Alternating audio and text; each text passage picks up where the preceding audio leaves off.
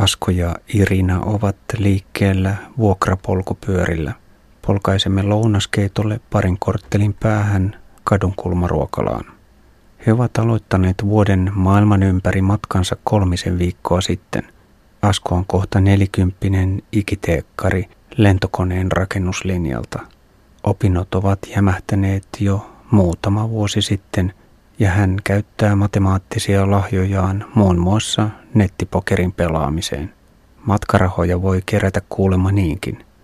Muutaman vuoden nuorempi Irina on sosiaalityöntekijä, jonka asiakaskunta pyristelee vankilakierteen syövereissä.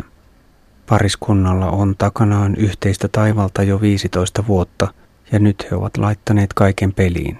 Kun Asko ja Irina palaavat Suomeen, he joutuvat aloittamaan alusta taloudellisen hyvinvointinsa rakentamisen. Vantaalla ei esimerkiksi ole vuoden kuluttua enää kotia, johon asettua. He ovat lähteneet matkaan, koska tutustumalla muihin tutustuu myös itseensä ja koska heidän elämäntilanteensa mahdollistaa lähtemisen. Heidän nettisivullaan on aforismi, jonka mukaan elämää ei mitata hengenvetojen määrällä, vaan henkeä salpaavien paikkojen ja hetkien summalla. On mukava puhua suomea ja tulla ymmärretyksi ilman rautalankamalleja.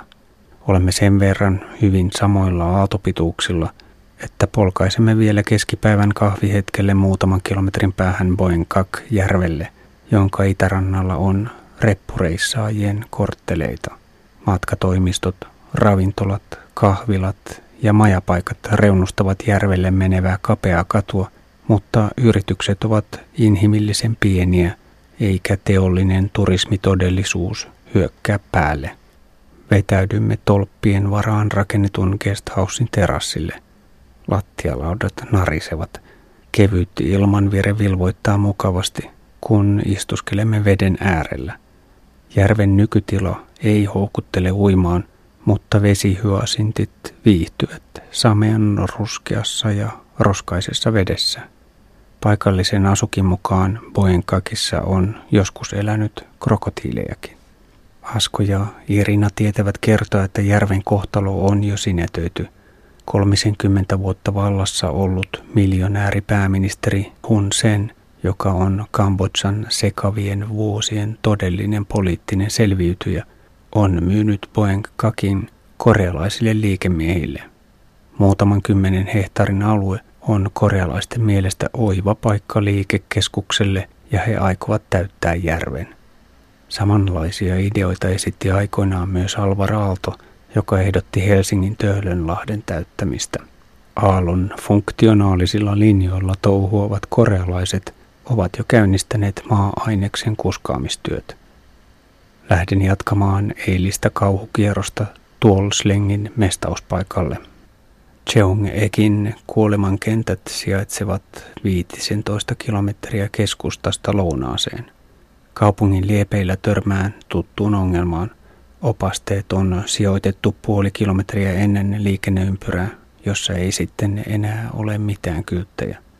Joudun varmistamaan kioskinpitäjältä, että olen arponut oikean suunnan. Maantie kapenee ja taajama muuntuu maaseutumaisemaksi. Reipas myötätuuli saattelee menoani. Muutaman kilometrin jälkeen joudun jälleen kysymään neuvoa. Lyhyt mies kuuntelee vaiti, nyökkää ja viittoo jatkamaan eteenpäin. Matka Choeng Ekiin alkaa tuntua liian pitkältä. Pysähdyn kioskiruokalaan, mutta keski-ikäinen nainen ei halua edes yrittää ymmärtää elekielistä uteluani. Parin kilometrin päässä on neljä miestä maitolaituria muistuttavassa hökkelikapakassa. Heillä on aikaa ja tahtoa perehtyä selvitykseeni. Sanojen vahvikkeeksi vedän sormella viivan kaulan poikki ja imitoin iskua takaraivoon, jolloin miehet oivaltavat kysymykseni. He viittovat tulosuuntaani. Matkaa on viisitoista kilometriä. Hauts. Olen myötätuulen hurmoksessa hurauttanut kolmenkymmenen kilometrin päähän Phnom Penhistä. Edessä on reilun tunnin paluu vastatuuleen.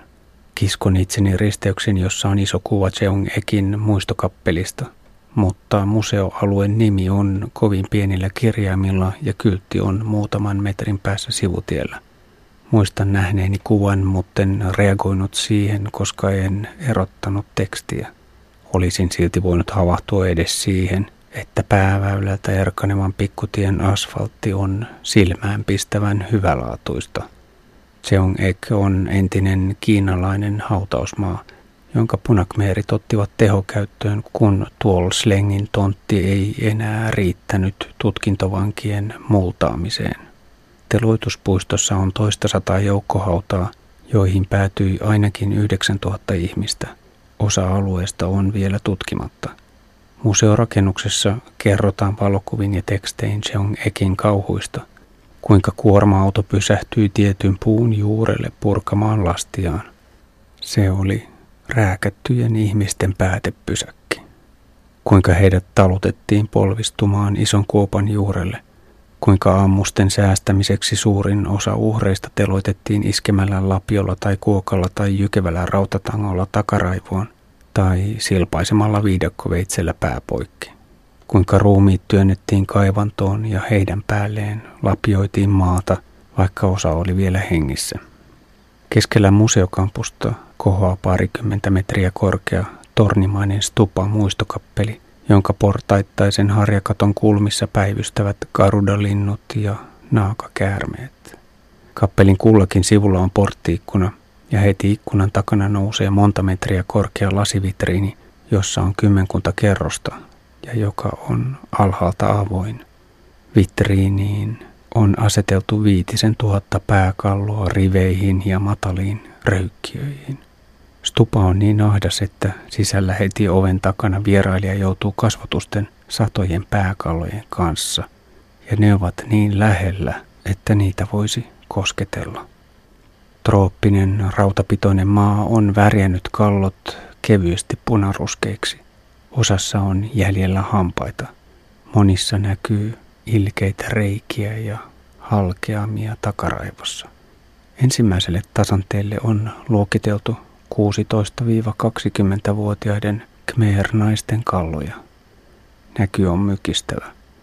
Olen yksin kappelissa ja hiljennyn miettimään inhimillisen kärsimyksen ja raakuuden mittaamatonta määrää. Epäuskoinen ahdistus tiivistyy kyyneleiksi. Mihin eksyivät näiden nuorten suojelusenkelit? Lähden vaeltamaan joukkohautojen kaivauspaikoille. Puurykelmät ja pensaikot rytmittävät kumpuja ja painanteita. Pienet kyltit kertovat löydettyjen jäännösten määriä. Savisessa maassa on kangasriekaleita siellä täällä. Myös luun palasia pilkistää esiin matalan varvikon keskeltä. Jykevään runkoon naulottu peltikilpi kertoo, että puuta on käytetty pikkulasten teloitukseen. Sotilaat yksinkertaisesti hakkasivat lasten päätä runkoa vasten. Puiston vehreä rauhallisuus on jyrkässä ristiriidassa sen hirveän historian kanssa. Kiertelen kampuksen reunapusikoissa hämmentyneenä. Verkkoaidan toisella puolella istuskelee riisipelon laidassa kolmen miehen ryhmä ryypiskelemässä ja pelaamassa korttia. Raskain mielin palaan satulaan auringon laskiessa. Kuin usvassa poljen takaisin isoon liikenneympyrään, jossa ruuhka alkaa tiivistyä ja jossa on pakko valpastua. Muutaman kilometrin jälkeen sumppu jymähtää seisoviksi jonoiksi ja ryhdyn pujottelemaan aktiivisempien motoristien perässä kaistojen välissä ja jalkakäytävällä ja vastaan tulevien puolellakin. Mutta tukos tihenee yhä vain, sillä kaistat ovat kapeita ja autoja on yllättävän paljon motoristien seurana. Eteneminen muuttuu taluttamiseksi jalankulkijoiden seassa. Pakokaasut kirvelevät silmissä. Suman syy selviää. Ruuhkaajan lisäksi tukkeumaa provosoi kolari. Ylellinen henkilöauto on lähtenyt vaihtamaan kaistaa suoraan kuorma-auton eteen. Yli viisikymmentävuotias kuljettaja istuu yhä penkillään ja näyttää olevan shokissa. Miehen kasvolihas nykii hallitsemattomasti, kun hän eksyneen oloisena tuijottaa eteensä. Mutta hänellä on ollut onni matkassa, sillä miehen puoleinen ovi on painunut sisään vain parikymmentä senttiä. Hän selvinnee kevyillä ruhjeilla ja mustelmilla. Ruuhka jatkuu kolaripaikan jälkeenkin aina Monivong Boulevardille saakka ja joudun pätkittäin jatkamaan puikkelehtimistä jalankulkijoiden seassa. Ennen hotellille paluuta käyn kiinalaisessa pesulassa. Henkistä viretilaani kuvaa se, että yritän lunastaa pyykkejä Laosin suurlähetystön kuitilla. Istahdan huoneessani hetken ennen kuin palaan kadulle. Illallistapaaminen Askon ja Irinan kanssa on parin kilometrin päässä Monivong ja Sihanuk Boulevardien risteyksessä. Nauran, kun pariskunta pahoittelee viiden minuutin myöhästymistään. Polkaisemme muutaman korttelin päähän istumaan iltaa. Seuralaiseni ovat kokeneempia ruokalistan lukemisessa. Itse tyydyn tavanomaiseen nuudelikeittoon. Asko ja Irina kertovat venematkastaan Mekongilla luoteislausissa. Parin päivän istuminen tärisevässä pikaveneessä karikkoisilla vesillä ja auringon armoilla ei kuulosta erityisen houkuttelevalta. Pakettiin oli kuulunut yöpyminen ahtaassa, haisevassa ja sähköttömässä majatalossa, jossa he kokivat pärevalaistuksen todelliseksi palovaaraksi. Heikosti nukuttua yötä oli seurannut toinen päivä joella. Kun kysyn, mikseivät he vaihtaneet majapaikkaa, pariskunta innostuu nauramaan, että muutaman euron investointi olisi mennyt hukkaan. Matkalla iskee helposti vauhtisokeus sentin venyttämisen suhteen. Huomenna he suuntaavat Etelä-Laosiin, jossa on erikoinen tuhansien saarien ja särkkien saaristo keskellä Mekongia. Olimme yhdessä kotikatuni kulmaan. Kun kiertelen lähikortteleita etsimässä nettiä, huomaan, että hämärässä puiden alla ja joissakin kadunkulmissa seisoskelee nuoria naisia. Vesifestivaalien aikana en ole osannut kiinnittää huomiota ilmiöön, koska seudulla on ollut koko ajan niin paljon elämää. Viivyn nettipisteessä sulkemiseen saakka. Kadut ovat jo melko autioita ja valaistus niukkaa, mutta kulmakunta on rauhallinen. Majatalon aulassa vastaanoton miehet läiskivät korttia T V:n edessä. Seuranaan heillä on rommipullo. viides marraskuuta, torstai, Phnom Penh, kymmenen kilometriä kautta yhdeksänsataakymmenen kilometriä, kaksikymmentäneljä euroa. Kukko kiekuu liian aikaisin, vaikka olen miljoonakaupungin keskustassa. Käännän kylkeä. Eilinen iltapäiväspurttailu vaatii palautumista. Helteillä ei saisi innostua reuhtomaan satulassa. Polkaisin vielä kerran Laosin suurlähetystöön. Monivong Boulevardilla lähden ajamaan väärällä puolella vastavirtaan, mutta tällä kertaa keskikorokkeen päättymiskohdassa päivystää poliisi, joka huitoo minut sekä edellä ajaneen motoristin toiselle puolelle katua. Liikennepoliisi ei kuitenkaan ryhdy rahastamaan. Passin hakemisen jälkeen lähden ajelemaan ilman selkeää päämäärää. Phnom Penh soveltuu hyvin improvisoivaan tutkailuun, koska kaupungin asemakaavan runko on symmetrisen selkeä. Aluksi kaoottiselta tuntunut risteysajokin on oikeastaan kohtuullisen loogista, eikä ollenkaan liian aggressiivista. Usein en tiedä, kenellä on etuajo-oikeus risteyksessä, mutta en koe sitä uhkana tai erityisen isona haittana. Pääasia on, ettei tee liian nopeita siuttaisliikkeitä, joihin muut eivät osaa varautua. Päädyn Mekongin ja Tonle Sapin yhtymäkohtaan, jossa Mekong on kaksi kilometriä leveä. Vastaranta häämöttää kovin etäällä. Laiturissa autot ja moottoripyörät ajavat sisään pieneen lauttaan, johon mahtuu kymmenkunta autoa. Rantabulevardilla pääsee nyt sujuvasti eteenpäin, kun juhlahumu on kaikonnut. Joen rannassa on vielä karnevaaliproomuja, joissa miehet kiipeilevät rakennustelineillä irrottamassa metallitankoja ja purkamassa juhlien mytologisia koristehahmoja. Jatkan Wat Phnomin temppelikukkulaa kiertävälle ympyräkadulle. Löydän rujosti kivetyn leveän polun, joka kiemurtelee rinteessä puiden ja pensaiden keskellä. Sinnittelen kevyimmällä vaihteella lähes ylös saakka. Viimeiset metrit kannan pyörää olkapäällä, kun kapuan sivuportaita pitkin temppelille. Lukitsen ajokkini lyhtypylvääseen, mutta ylätasanteella sisäänpääsylippuja myyvä nainen ryhtyy nalkuttamaan ja yrittää saada minut kantamaan pyörän takaisin portaiden juurelle. Juurputan vastaan, sillä joku on pysäköinyt moottoripyöränsäkin ylätasolle, ja lopulta hän suostuu myymään lipun. Wat Phnomin pääportaita vartioivat mytologiset leijonat ja soturit ja naagakäärmeet. Pyhätön edessä liehuvat buddhalaiset liput ja suitsukkeet savuttavat henkien talon alttarilla. Perimätiedon mukaan Mekongia pitkin ajelehti puun runkojen sisällä buddhapatsaita, jotka otettiin talteen. Tapauksen kunniaksi varakas leski Daun Chi Pen rakennutti joen rantaan tekokukkulan ja sen päälle pyhätön vuonna tuhatkolmesataaseitsemänkymmentäkolme. Kaupunki on saanut projektista nimensä. Phnom merkitsee kukkulaa. Wat Phnomiin on haudattu Angkorista paenneen viimeisen suuren Khmer-hallitsijan tuhkat. Riisun kengät ja kypärän ja vetäydyn rauhaisan hämärään saliin istumaan lattialle. Vaatimattoman kokoisessa temppelissä on hämmästyttävä kokoelma erilaisia buddhapatsaita. Isoja ja pieniä ja pienen pieniä. Istuvia ja seisovia. Vaatetettuja ja paljaita. Yhden päällä vilkkuu värikäs neona-aura. Patsaiden seassa on jouluvalomaisia kynttilöitä ja koristeita. Vesikulhossa kelluu perinteisiäkin kynttilöitä.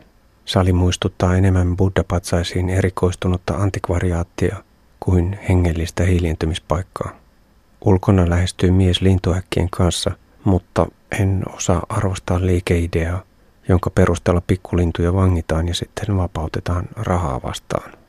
Raahaan pyörän alas portaita ja palaan rinnepuiston läpi kadulle. Jyrkkä kadun reunus pakottaa pysähtymään. Kun odotan tilaa liikennevirasta, viereeni hivuttautuu yli kolmekymppinen nainen, joka tarttuu kevyesti käsivarteeni. Korkeintaan sataviisikymmentä senttinen hentonainen katsoo suoraan silmiin ja sanoo pehmeällä hiljaisella äänellä "Massage five dollar, massage bum bum". Jään hämmentyneenä katsomaan naista. Vaikka hän ei ole humalassa, hänestä huokuu liikaa juovan ihmisen väsymys. Hän tarttuu uudestaan käsivarteeni ja toistaa tarjouksensa. Massage, five dollar, massage, bum bum. Hänen anova katseensa vetoaa kuin kerjäläinen, joka onnistuu pysäyttämään niin pitkäksi aikaa, ettei tilanteesta enää pääse pois välinpitämättömästi ohi kävellen. Mietin, pitäisikö minun antaa naiselle dollarin myötätunnosta, mutta ajatukseni jää kesken, kun viereen seisahtuu mies tuijottamaan sanomatta sanaakaan. Poljen pois hämilläni. Vetäydyn parin korttelin päähän keitolle muonenkojujen kadulle. Hämärä vaihtuu pimeäksi. Istuskelen hetken ennen kuin lähden ajelemaan kotia kohti. Pitäisi pakata. Matkalla majapaikkaan seisaudun kadun varteen asettelemaan selkäreppuani tarakalle. Muutaman metrin päästä kävelee hämärässä ohi pikkutyttö, joka kantaa kädessään ämpäriä. Yhtäkkiä hän huudahtaa kirkkaalla lapsen äänellään. You won't be my boyfriend lover. Ällistyneenä naurahdan kevyesti kuin oudolle vitsille. Ajattelen tytön matkivan huvikseen nuorten naisten huutelua. Hän jatkaa pysähtymättä matkaansa ja nousen takaisin satulaan, mutta muutaman hetken viiveellä mieleeni nousee kauhistuttava epäilys. Entäs jos tyttö olikin tosissaan?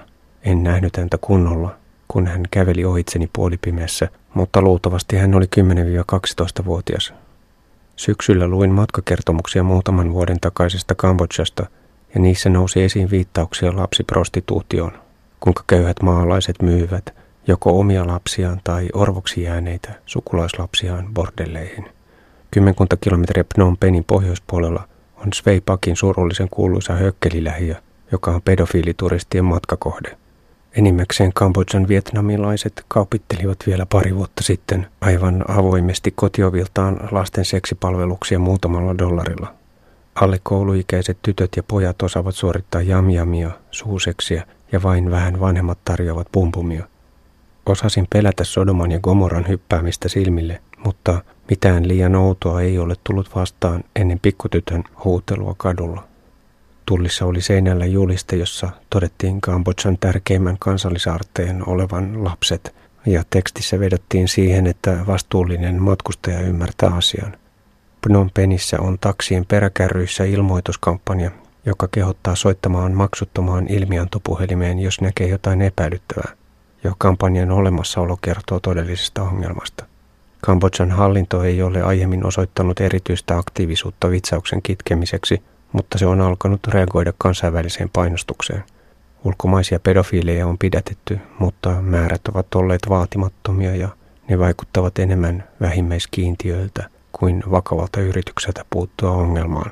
Kiinni jääneet pystyvät liian helposti maksamaan itsensä vapaaksi. Kaksi viikkoa ennen lähtöäni italialainen La Repubblica -sanomalehti raportoi Phnom Penhissä toimivan kansalaisjärjestön arvion. Lapsiprostituutio ei ole enää niin avointa kuin ennen, mutta se ei ole kadonnut. Sveipakissa lapsia ei myydä enää kotiovelta, vaan takahuoneista, ja lapset on siirretty bordelleista karaokebaarien pimentoihin. Tai parittajat liikkuvat kuva-albumin kanssa esittelemässä tarjontaa ja sitten ohjeistavat kännykällä lapsen hakeutumaan sovittuun paikkaan. Kaikkiaan kolmasosa Kambodžan prostituoiduista on alaikäisiä. Lapsiprostituution eliminoimisen tekee erityisen vaikeaksi se, että suurin osa hyväksikäyttäjistä ei ole länsimaisia tai aasialaisia turisteja, vaan paikallisia khmerejä. Ulkomaalaiset ovat vain ilmiön jäävuoren huippu. Punakhmerien hirmuhallinnon aikana koko yhteiskunta raaistui ja suojattomia orpoja riitti joka kylässä isoja määriä. Lisäksi ideologisen kasvatuksen yksi ajatus oli perheiden hajottaminen, jotta liian vahvat sukulaissuhteet eivät heikentäisi puolueuskollisuutta. Mutta kuka suojeli lapsia, jos vanhemmat tai suku eivät sitä enää voineet tehdä? Tämän kammottavan perinnön purkaminen ei käy hetkessä. Eivätkä maaseudun raju köyhyys ja korkeat syntyvyysluvut helpota ratkaisua yhtään. Phnom Penh on hämmentävä paikka. Ennen sisällissotaa sitä kutsuttiin idän Pariisiksi. Se on rytmiltään leppoisa, ollakseen miljoonakaupunki. Se näyttää unohtaneen suurimman osan hirveästä lähihistoriastaan, joka on museoitu turistien ihmeteltäväksi. Väestöstä kolme neljäsosa on liian nuorta, jotta olisi omakohtaisesti joutunut kasvatusten punakhmerien kauhujen kanssa, eikä koulujen opetusohjelmiin ole kuulunut pakollisia opintoja punakhmerien vuosista. Onko historian liian aktiivinen unohtaminen vaarallista, vai onko se ollut välttämätöntä uuden toivon löytämiseksi? Niin kuin toipilas haluaa unohtaa sairauden kivut, vaikka osa oireista onkin yhä läsnä. Kaikesta huolimatta Phnom Penh on kuitenkin näyttäytynyt menneiden vuosien kauhukertomuksia inhimillisempänä kaupunkina. Neljäs luku. Mekongin suiston labyrintti. kuudes marraskuuta, perjantai, Phnom Penh, Takeo. kahdeksankymmentä kilometriä kautta yhdeksänsataayhdeksänkymmentä kilometriä, yksitoista euroa. Kukko kiekuu liian aikaisin, taas. Siirrän kelloa. Pääsen matkaan puoli yhdeksältä, vain vähän ennen kuin helle alkaa paahtaa. Etelään vievällä Norodom Boulevardilla on ruuhkaa, ja autot sekä moottoripyörät poukkoilevat huolettomasti. Sivukadulta tulevat motoristit olettavat, että pääkadulla ajavat jättävät väylän reunan vapaaksi. Joudun varomaan surutta eteen änkeäviä kaksipyöräisiä. Myös boulevardilta oikealle kääntyvä musta maastoauto tunkee häijysti ajolinjani poikki ja joudun tekemään äkkijarrutuksen. Tie seurailee muutaman kilometrin Mekongista haarautuvaa Bassakjokea. Sitten opasteet kertovat jälleen satoja metriä ennakkoon, että tärkeä risteys on tulossa. Valtatie kahdelle pitäisi kääntyä vasemmalle, mutta seuraavasta risteyksestä vasemmalle erkaneva katu on yksisuuntainen, ja vihdoin ilmaantuvassa liikenneympyrässä ei sitten olekaan enää viittoja mihinkään. Ostan kioskikärrystä juomaa ja varmistan, että olen valinnut oikean suunnan. Mutta puolen kilometrin päästä tie kääntyy kohti länttä. Alan huolestua. Epätietoisuutta kestää nelisen kilometriä, ennen kuin saavun isoon risteykseen, josta pääsen uudestaan kohti etelää. Tien varressa on ennen taajamia isoja valistuskyyttejä, joihin on maalattu varoittavia kuvia arkielämän synkistä puolista. Yhdessä mies hakkaa perhettään ja tuikkaa vielä kodinkin tuleen. Toisessa mies ammuskelee humalassa pihalla. Kolmannessa nuoret miehet ryyppäävät, meluavat ja haastavat riitaa. Neljännessä varoitetaan poimimasta outoja metalliesineitä pellolta, ja jo vähän haalistuneessa kyltissä kehotetaan luovuttamaan aseet pois. Pientareella on kauppiaita bambukatoksissaan.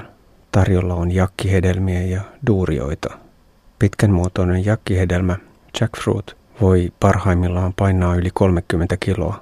Sen siementen ympärillä on kuituinen makea malto, jonka maku muistuttaa ananasta. Jakkihedelmän puun rungosta saadaan haalean ruskea väriainetta, jota käytetään esimerkiksi buddhalaismunkkien kaapujen värjäämiseen. Duurio on tropiikin herkkujen aatelia. Se on pienempi kuin jakkihedelmä, mutta piikkikuorinen duuriokin voi painaa kolmesta viiteen kiloa. Sen hedelmälohkot muistuttavat sisäelimiä ja sen haju on aivan erityinen yhdistelmä hämmentävän vahvoja aistimuksia. Duurion tuoksu on kirvoittanut monenlaisia mielikuvia ja sitä verrataan muun muassa sian ulosteeseen, käytettyihin jumppasukkiin, haisunäädän puolustuseritteeseen tai kuivuneeseen oksennukseen. Läpitunkevan tuoksunsa vuoksi duurion vieminen esimerkiksi metroon tai parempiin hotelleihin on Singaporessa kiellettyä. Hajun voimakkuus riippuu lajikkeesta ja kypsyysasteesta. Duurion maku ei ole aivan yhtä voimakas. Se on vaikeasti määriteltävä pehmeä yhdistelmä, jossa voi olla vivahdusmantelia, vaniljaa, homejuustoa tai hillosipulia. Puolen päivän kuumuus uuvuttaa ja pysähdyn syömään riisiä ja vihanneksia. Nestehukkaa kuittaan lipittämällä laihaa teetä. Huuhtelen pään ja jäähdytän jalkoja jäänpalasilla sivellen. Olen jo päättänyt istuntoni, kun ohi polkee kaksi kypäräpäistä länsimaalaista. Saan huudettua miehet kääntymään ja he päättävät pysähtyä lounaalle. Belgialainen Luke on aloittanut matkansa Bangkokista, englantilainen Thomas Saigonista eli Ho Chi Minhistä. Kolmikymppiset miehet ovat matkalla Sihanukvillen hiekkarannoille sadan kilometrin päähän. Luke on kuuden viikon reissulla. Hän on hankkinut kaikki varusteensa Bangkokista ja on melko tyytyväinen kahdensadan euron retkipyöräänsä, mutta sivulaukut ovat saaneet tuekseen parikymmentä metriä ilmastointiteippiä. Thomas on pitkän matkan polkija. Hän aikoo kierrellä Kambodžaa ensin ristiin rastin, sitten seurailla Mekongia pohjoisen kohti Laosia ja Tibetiä, jonne hänen pitäisi saapua vasta keväällä, sillä talvella neljäntuhannen metrin korkeuteen ei kannata nousta. Hän ei ole vielä varma, jatkaisiko sitten Nepalin kautta Intiaan vai lännemmäksi Pakistaniin, vai pyrkisikö pohjoisemmaksi kohti Siperiaa. Thomasilla ei ole kiire minnekään, sillä hänen kotinsa on pyörän päällä. Vuonna kaksituhattakolme hän sai tarpeekseen mainostoimittajan urastaan Lontoossa. Thomas suunnitteli pari vuotta megapolkaisuaan, myi sitten autonsa, sanoutui irti työpaikastaan ja lähti kahden ja puolen vuoden pyörämatkalle New Yorkista Vancouveriin ja sieltä Rio de Janeiroon. Yli kaksikymmentätuhatta kilometrin saldona hän keräsi toista sataa reseptiä paikallisten keittiöiden herkuista ja ujutti ne matkakirjan mausteeksi. Thomasin epos The Hungry Cyclist ilmestyi keväällä kaksituhattayhdeksän. Jätän Lukin ja Thomasin päättämään ateriointiaan ja palaan tielle. Minun vauhtini viisitoista kilometriä tunnissa on heidän menoaan hitaampaa ja he polkaisivat kyllä minut kiinni, sillä olemme menossa samaan suuntaan, kolmekymmentä kilometriä. Kun vajaan puolen tunnin jälkeen pysähdyn riisipellon laitaan, huomaan, että ison putkikassini toinen kylki on kostea. Äh, kolalla täytetyn vesipullon korkki on pettänyt. Kaivan esiin kastuneen varatakin. Muut vaatteet ovat olleet suojassa muovipusseissa. Viritellessäni takkia kuivumaan kuorman päälle saapuvat Luke ja Thomas. Kun sadattelen, että luotin liian löperön muovipulloon, Thomas toteaa, että hänellekin on joskus käynyt samoin. Luke menee menojaan, mutta Thomas jää pitämään seuraa. Kevyesti parroittunut vaalea Thomas jaksaa tervehtiä kaikkia vastaan polkevia koululaisia ja nuorukaisia. Sinihameiset koulutytöt kikattelevat, kun Thomas huutelee iloisesti hello. Hänellä riittää energiaa motoristeillekin. Hän jaksaa myös räyhätä kuorma-autoille, jotka raivaavat tietä äänekkäillä tööteillään. Thomas on vahvasti läsnä koko ajan joka hetkessä. Utelen, miksi hän polkee. Pyöräily on hyvä keino nautiskella ruoasta ilman ylenmääräistä lihomisen pelkoa, Thomas nauraa, ja listaa lisää tavanomaisempia syitä. Paras keino matkustaa, tapaa ihmisiä ja tutustuu vieraisiin kulttuureihin lähietäisyydeltä. Kokee luonnon konkreettisina aistimuksina, reissaamisen ja reitin suunnittelun vapaus. Kysyn, eikö yksinäisyys tien päällä käy koskaan liian raskaaksi. Thomas myöntää kaipaavansa välillä seuraa, ja usein hän ajaakin myös pidempiä pätkiä toisten kanssa. Yhdessä polkeminen vaatii runsaasti joustamista. Joskus hän antaa kaverin määräillä ja touhottaa. Joskus hän ohjaa tapahtumien kulkua. Thomas lisää vielä, että polkeminen saisi uuden ulottuvuuden, jos matkaisi naisystävän kanssa. Kokemuksia ja asioita voisi jakaa ihan toisella tasolla.